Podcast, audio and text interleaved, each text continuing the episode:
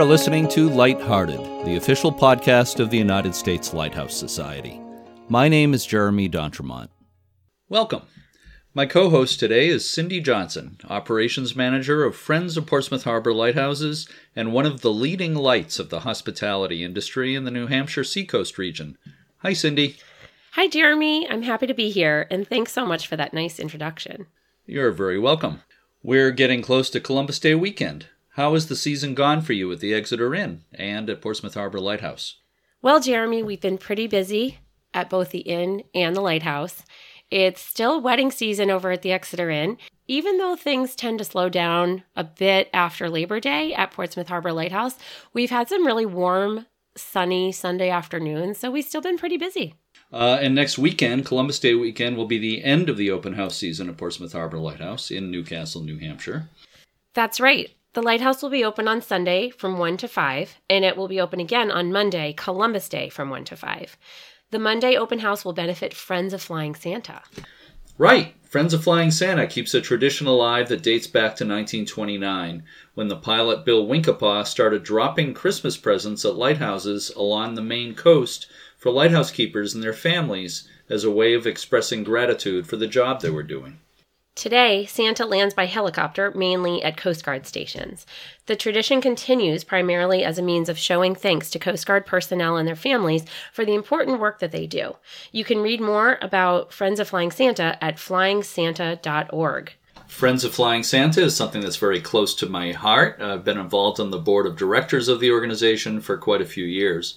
My good friend Brian Tague is the president. Brian will be at our open house at Portsmouth Harbor Lighthouse on October 14th, and so will Santa Claus. Yay! Uh, yeah. You can read more about the open house at portsmouthharborlighthouse.org, and again, that's coming up next week on Monday, October 14th. That's Columbus Day from 1 to 5 at Portsmouth Harbor Lighthouse in Newcastle, New Hampshire. So, what do we have on today's edition of Lighthearted, Jeremy? I'm glad you asked that, Cindy. We're going to visit two very beautiful lighthouses on the west coast of the U.S. First, we'll travel to the Point San Luis Lighthouse on California's central coast, where we'll talk to Jack Sanfilippo, program manager for the lighthouse.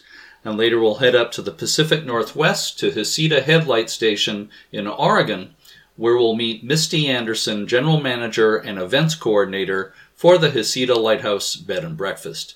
Let's start at Point San Luis. San Luis Obispo, about halfway between Los Angeles and San Francisco, was founded in 1772 by the Spanish and is considered one of California's oldest communities. Petitioning for a lighthouse at Point San Luis at the west side of the entrance to San Luis Obispo Bay began in the 1870s, but Congress didn't appropriate funding until 1888. The lighthouse began operation on June 30, 1890. It's a beautiful Victorian structure with a square wooden tower attached to the keeper's dwelling. The Coast Guard automated the light in 1974, and the building soon began to deteriorate from neglect. Local interest in saving the lighthouse began to grow.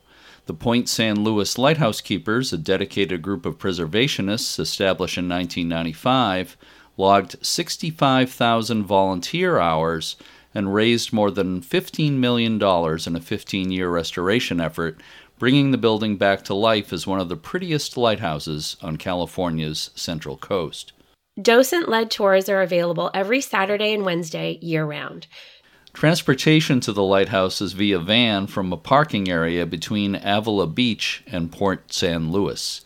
I recently had the opportunity to speak with Jack Sanfilippo, program manager for the Point San Luis Lighthouse. Let's listen to that conversation now.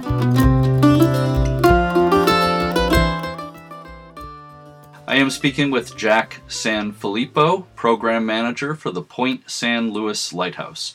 Thanks so much for being with me today, Jack. I really appreciate it. Thank you, Jeremy. Uh, I visited your lighthouse back in 2015, and I have to say it really is one of the most beautiful lighthouse buildings I've ever seen, and I, I really enjoyed the tour.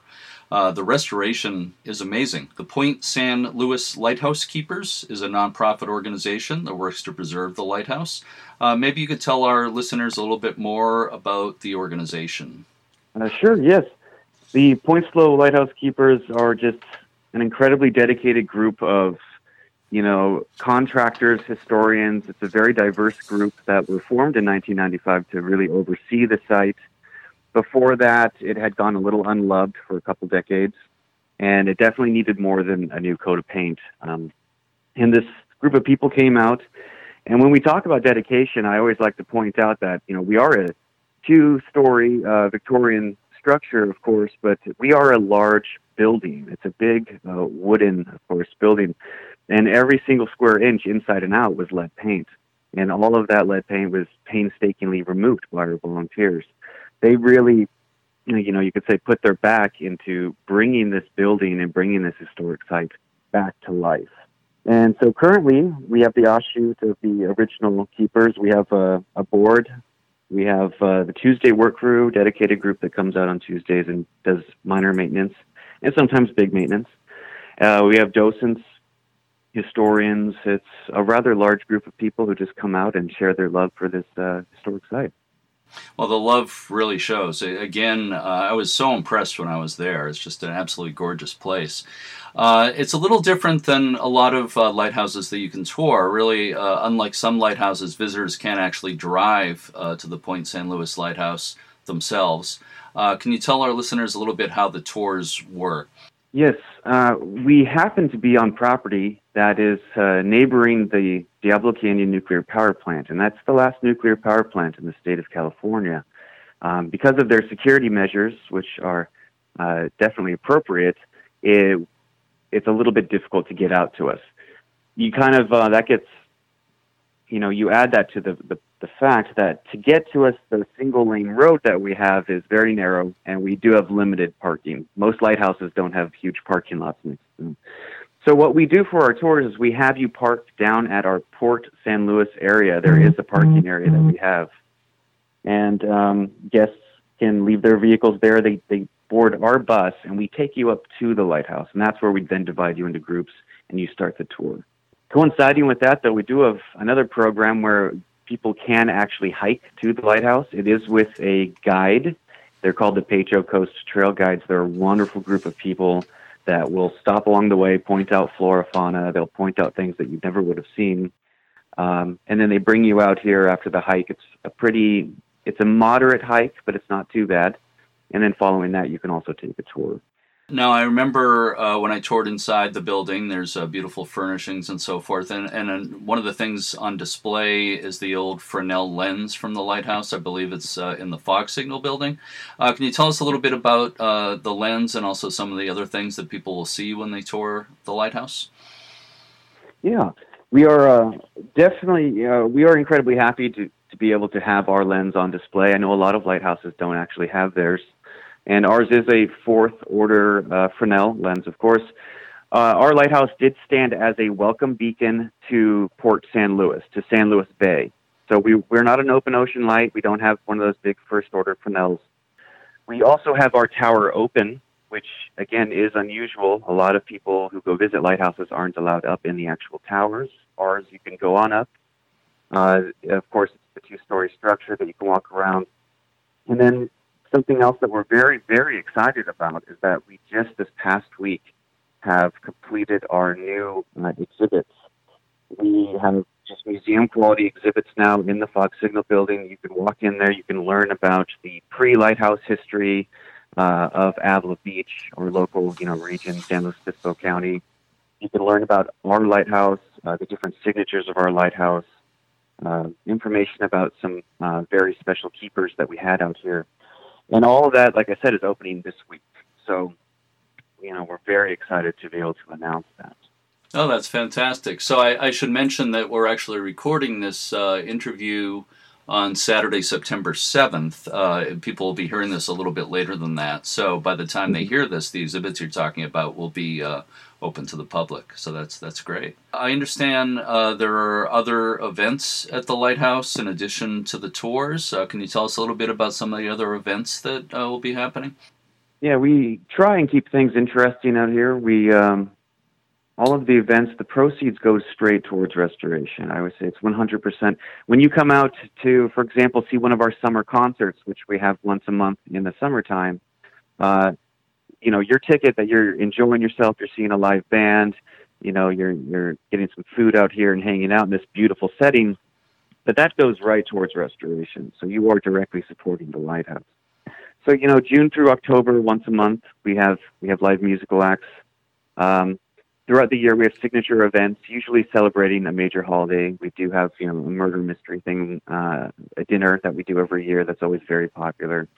And all of our events are always, you know, like I've already said, it's just going straight back into restoration. We are a work in progress out here. You know, uh, I think a lot of people do understand that lighthouses are obviously next to oceans, and that's a that's a very uh, caustic uh, environment for for wooden structures and steel structures, metal structures. I know you came to see us in 2015, but I can assure you the work has not stopped. We are continuously doing work out here just to make sure that we're in top condition. And when you come out to one of these events, you come out on a tour that's supporting that. Yeah, oh, absolutely. The work is never done. There's no doubt about that. Uh, for you personally, what would you say is most special about the Point San Luis Lighthouse? Well, you know, we are the welcome beacon to San Luis Bay. We are still an active light station. We're going on 130 years next year. And the thing is, there's been a lot of changes uh, in San Luis Obispo County where we live. It's, it's modernizing, the county's growing, but we do have a very important history as far as West Coast history is concerned. We had our native peoples that lived here, the Chumash. We went through the, the, the Spanish time period, the era, the Mexican era, the California era, and, and into the modern era with, with the, you know, being a modern state. And, and what we are doing out here at our lighthouse is we feel that we are a museum documenting all of this. So if you come out to the West, West Coast, you come out to the Central Coast, you can come visit us at our lighthouse and you can learn about all this very special history. I know the the West Coast isn't as uh, I would say deeply historical as, as far as the East Coast is concerned, but we do have a pretty fascinating and wonderful narrative to tell out here. And when you come out to the points of the lighthouse, you can learn all about that in just your hour and a, and a half tour. Maybe you uh, kind of answered that just, just now, but I'll just answer my next question already. But I'll, I'll ask you uh, one final question here. Is there anything else you'd like to add? If somebody is thinking about visiting your lighthouse, anything uh, you'd like to tell our, our listeners before we uh, we close this interview? Well, yeah, I guess I did already say it, but just we're always changing. So if you come to see us, you, you're most likely, I'm assuming, going to enjoy it. But you know, if you come back out five years later, there's going to be changes. We're always doing everything we can to improve, and I think we have a wonderful program out here. So if you are able to come out to the West Coast, we are definitely a stop that needs to be made. Well, that's uh, very well said. And I'll, again, I'll tell you that I, I was uh, tremendously impressed when I was there in 2015. And it's, so it's been, uh, let's see, that was uh, that was just about exactly uh, four years ago. I was there in uh, September of 2015. So I'm very much looking forward to my next visit. So I hope it won't go more than maybe five five years before my my my next visit and uh, I really look forward to it. So, Jack Sanfilippo, thank you so much for joining me today. I very much appreciate it, and I can't wait to, to visit again. Thanks so much. Thank you, Jeremy. Much appreciated. For our history segment today, we're going to stay on the West Coast. One of California's most famous female lightkeepers is remembered largely for the refined lifestyle she introduced at Point Pinos Lighthouse at the southern entrance to Monterey Bay. Emily Maitland Fish is immortalized in lighthouse lore as the socialite keeper. Emily Maitland, who was born in 1843 in Albion, Michigan, married Melanchthon W. Fish when she was 17 years old. Fish was a medical doctor who, for six years, served as U.S. Vice Consul in Shanghai, China. He had previously been married to Emily's sister, who had died in childbirth while in China. After she married Dr. Fish, Emily raised her sister's daughter, Juliet, as her own. Juliet later married Henry E. Nichols, who became a naval officer and inspector in the Lighthouse Service's 12th District. Melanchthon Fish left China to serve for the Union in the Civil War, and Emily and Juliet accompanied him during General Sherman's campaign through Georgia. Dr. Fish died in 1891 when Emily was 50. Later, her son in law mentioned that the job of keeper at Point Pinos Lighthouse was about to become available, and Emily's interest was piqued. With Henry's help, she won the appointment and soon moved into the lighthouse, along with a servant named Q, who had come from China with the family. From her home in Oakland, she brought along fine antique furniture, paintings, and the best china and silverware. Rarely has an American lighthouse been outfitted in such luxury. Emily Fish had good soil brought to the Sandy Lighthouse grounds for the planting of grass, trees, and hedges. She populated the 92 acre station with French poodles, Holstein cows, thoroughbred horses, and chickens. During more than two decades as keeper, Emily hired a number of male workers, most of whom she discharged for incompetence. No such charge could be made against Emily. During her stay, Point Pinos Light Station received consistently high marks for being well kept. As the years passed, Emily earned the Socialite Keeper nickname because of her regard for fashion and style, as well as her habit of entertaining artists, writers, and other guests at the lighthouse. Naval officers from visiting ships were also frequently invited. Emily also became deeply involved in the local community and was a founding member of the executive committee of the Red Cross Society of Monterey Pacific Grove. Juliet Fish Nichols followed in Emily's footsteps when she became keeper of San Francisco Bay's Angel Island Light and Fog Signal Station in 1902. Both women were on duty when the catastrophic earthquake of April 18, 1906, struck the region. Emily wrote in the logbook at Point Pinos, quote, at 5:30 a.m., violent and continued earthquake shocks jarred the lens causing it to bend the connecting tube and loosened the lens so it was unstable and also enlarged the crack in the tower. Unquote. Meanwhile, from her post closer to San Francisco, Juliet Nichols watched in horror as buildings collapsed and fires raged along the city's waterfront. The lantern and top of the tower at Point Pinos were replaced soon after the earthquake, but the third order Fresnel lens was repaired and remains in use today. Emily Fish retired as keeper in 1914 and died at the age of 88 in 1931. Her assistant Q stayed with Emily until the end, returning to China after her death. Juliet Nichols also retired in 1914 and she lived until 1947. The two women are buried on a hillside in the Pleasant Hill Cemetery in Oakland, and visitors to the family gravesite are treated to a fabulous view of San Francisco Bay. Next, we're heading up to Oregon. Heceta Head, about halfway up the Oregon coast, is named for Don Bruno de Heceta, a Portuguese navigator who explored the region for Spain. The location is about 10 miles north of the entrance to the Siuslaw River, and it was the growth of the community of Florence near the river's mouth into a center for lumber and fishing that led to an appropriation for a lighthouse in 1888. The first order Fresnel lens for Heceta Head was manufactured in England by Chance Brothers. The giant lens, weighing two tons, sat on a chariot wheel assembly that was turned by a clockwork mechanism wound by the keepers. The light went into service on March 30th, 1894, with a white flash visible 20 miles to sea. Soon after the Coast Guard took over in 1939, the principal keeper's dwelling was demolished. In 1963, keeper Oswald Allik witnessed the end of the era when the station was automated.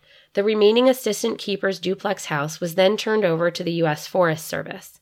From 1970 to 1995, the Forest Service leased the house to Lane Community College. When the house was placed on the National Register of Historic Places in 1973, the Forest Service looked for ways to share its history with the public. It was decided that turning it into a bed and breakfast inn would make this feasible. In 1995, Mike and Carol Korgan were chosen to be the first innkeepers for the Heceta Lighthouse Bed and Breakfast. As volunteers, the Korgans helped start the careful restoration of the interior. Now retired, their daughter Michelle continues to restore the keeper's house and to invite the public to enjoy this national treasure. Meanwhile, Devil's Elbow State Park, which included land south of the lighthouse, was enlarged to include the lighthouse and has been renamed Heceta Head Lighthouse State Scenic Viewpoint. Tours of the lighthouse are available every day from 11 a.m. to 3 p.m., weather and staff permitting. Programs cover the grounds around the base of the lighthouse and the ground floor of the tower. Tours of the upper levels in the tower are not available at this time. I recently had a chance to speak with Misty Anderson, General Manager and Events Coordinator for the Heceta Lighthouse Bed and Breakfast. Let's listen to that conversation now. Thank you so much for joining me today, Misty. I really appreciate it. Oh, you're very welcome. I'm happy to be here. Before we get started, let me just say that I visited Heceta Head in 2015, and it's certainly one of the most beautiful lighthouses I've ever visited. It's one of the iconic lighthouses of the Northwest.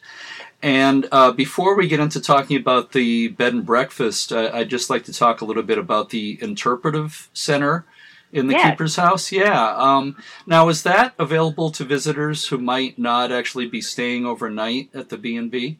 Yes, the whole first floor of the keeper's home um, is an interpretive center, and Memorial Weekend through the end of September, we offered tours to the public for free, and that's between 11 and 3. And except for Wednesdays and days that we have special events like weddings, but for the most part, um, it is open to the public. So there's no reservations necessary. People just come up and um, volunteers are here who have been trained on the history and they walk them through the house and tell them about the pictures and what the life was like here as a light keeper. And outside of that season, um, people can call us and make a reservation to get a private tour, and we can do that um, all year round. Okay, that's great. So uh, you just uh, gave a little bit of an idea of what people would see in the interpretive center, but are there any other specific items or exhibits that you might want to mention that, that people would be interested in? Well, we have pictures on the walls um, from the building of the light station all the way through when the light keepers lived here and their family life. Um, and then when it became part of the military and during World War II, we have photos of that as well. And we also have it when the Lane Community College had it. And then we have um, old historic maps on display. We also have artifacts that have been found on site, um, displayed throughout the house and mostly in the guest kitchen. Um, and then the house is fully decorated in like period pieces, so a lot of antique furniture here. Of course, there's also a gift shop as well, and is that open to the general public? Yeah, there the um the the old um shop or generator building that was it used to be um that was born when um power came to the area. Did I say born? that was built when power came to the area. And um we have turned it into a gift shop because it's along the trail from the beach up to the lighthouse and uh, we have all kinds of maritime themed things out there, especially for those lighthouse lovers. We have um, Heceta Head Lighthouse specifically, but then we also have general lighthouse things, um, clothing and kitchenware and kids stuff and jewelry and all kinds of things. Um, and that is open every day from Memorial Weekend through the end of September, and it's open weekends in May and October, depending on weather. And then we do take our guests out there every day after breakfast, and we have an online gift shop as well. So if you go to our website, HecetaLighthouse.com, there is a tab for gift shop, and you are able to shop online for many of the items. So let's talk uh, about the bed and breakfast. It has kind of an unusual history. Uh, it was turned over by the Coast Guard to the U.S. Forest Service. Uh, it was used by uh, community college, which you mentioned for, for a while, before it was uh, turned into a B&B. And it's been a B&B for over 20 years now. It seems like it's been extremely successful. Can you uh, describe the accommodations for us? Yes, um, there are six bedrooms and five bathrooms, all on the second floor. And there are two parlors with ocean views and a large dining room where we do the seven course breakfast. And then we have a guest kitchen that's a fully stocked kitchen for the, the guests who stay overnight. They can use that as they like. Um, and then we have our professional kitchen on the other side. And as I mentioned before, with the first floor being filled with uh, antiques, all the rooms are decorated with antiques and down comforters and quilts, and um, really quite beautiful and, and tastefully done. Um, the Mariner rooms have views of the ocean. The Lightkeepers room has a view of the lighthouse, and it has a clawfoot bathtub. Um, the Queen Anne room and Victoria's room have views of our culinary garden because we try to get as much produce for breakfast as we can from our own garden. And the Cape Cove room has a view of the historic bridge. Sounds fantastic. So uh, I understand you offer some special packages and experiences at the B&B. Can you tell us about those? Sure. Yeah, we have um, some some like picnic baskets that guests can choose to have ready for them, and that's all sourced from Oregon. Different cheeses and sausages and chocolates, mustards, jams. Oregon's just full of great food, and so we really try to highlight that. Um, we also have um, packages for um, like engagement where we will decorate the room and um, put candles and rose petals and flowers everywhere so you can propose. Many things like that. And you also host special events, of course, uh, weddings, of, of, course, that probably goes without saying. But I was looking at your website and I see uh, you host a lot of other events as well. Yes, yes. The weddings are most popular throughout the summer. Um, but then we do really try to stay connected with the community because the light station is about community. So at Christmas time, we have four Christmas open house parties that's open to the public and it's free. It's all put together by volunteers, sponsorships, donations, um, and the communities come from far away, come all the way from Willamette Valley or Portland to to see the light station completely decorated in lights, and the inside of the house is totally covered in Christmas. We have Santa Claus here. We have free cookies and drinks. We have live music. There's a shuttle service that will bring people from the parking lot up, and we see about 300 people a night. So we do that for four nights in December. And then we also have the Light Station birthday party, and this year we celebrated 125 years. March 30th is uh, our birthday, and we have a big party out in the lawn with um, yard games and food and music. And Taylor Sausages from Cave Junction comes up and makes hot dogs for everybody, and um, that's been really popular as well. Um, and then this year we celebrated National Lighthouse Day on August 7th. And those are all community events that are free. Um, but and we do besides the weddings, we also have done like family reunions and birthday parties and anniversaries and baby showers. Uh, we sometimes do um, tea parties, and people have come to have tea um, on the first floor at the light station. They love that. We also offer the seven course breakfast. Um, to the public because normally that's reserved for people who stay the night. A couple times a year we can offer that to the public without staying the night. Um, we do luncheons for business meetings and for nonprofits. Um, we also have done like wine tasting. Uh, we did a sunset wine tasting that was really nice one time. Um, so we do have a lot of things, and we're trying to do more to really um, be available to the public, to to allow more people to come in and, and be in this space and see this great light station. So, Misty, uh, what is your personal favorite thing about the Heceta Lighthouse Bed and Breakfast? Oh, that's tough because there are so many great things. You know, I've been here for four years and I'm constantly stopped in my tracks with the beauty of the light beam going around in whatever type of weather there is, and the sunsets here, and the gorgeous sparkling ocean.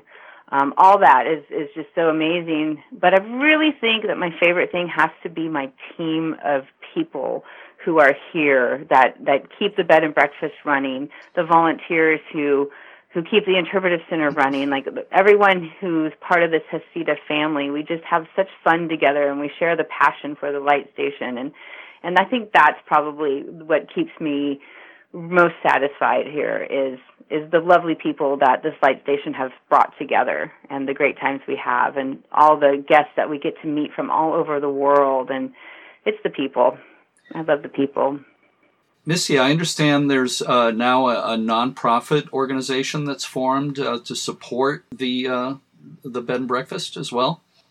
Yes, Keepers of Heceta Head Light Station is a nonprofit that um, just this year, um, in honor of 125 years, has formed to help raise funds to support the restoration of the Lightkeepers home and the grounds around it and to support the Interpretive Center and expand the programs that we offer through the Interpretive Center.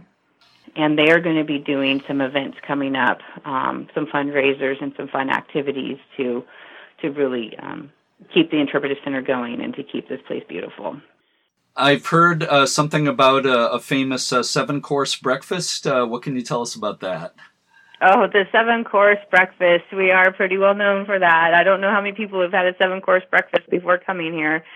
Um, we serve our breakfast family style, so everyone who stays in the house that evening comes together at breakfast, and we feed them seven courses of everything Oregon. We um, make everything in house. We have um, sweetbreads and cakes, and we get the freshest local fruit, and we get sausages from local purveyors and cheese from you know artisans near down the way, and everything from the farmers market. And we it's about an hour and a half long of seven courses.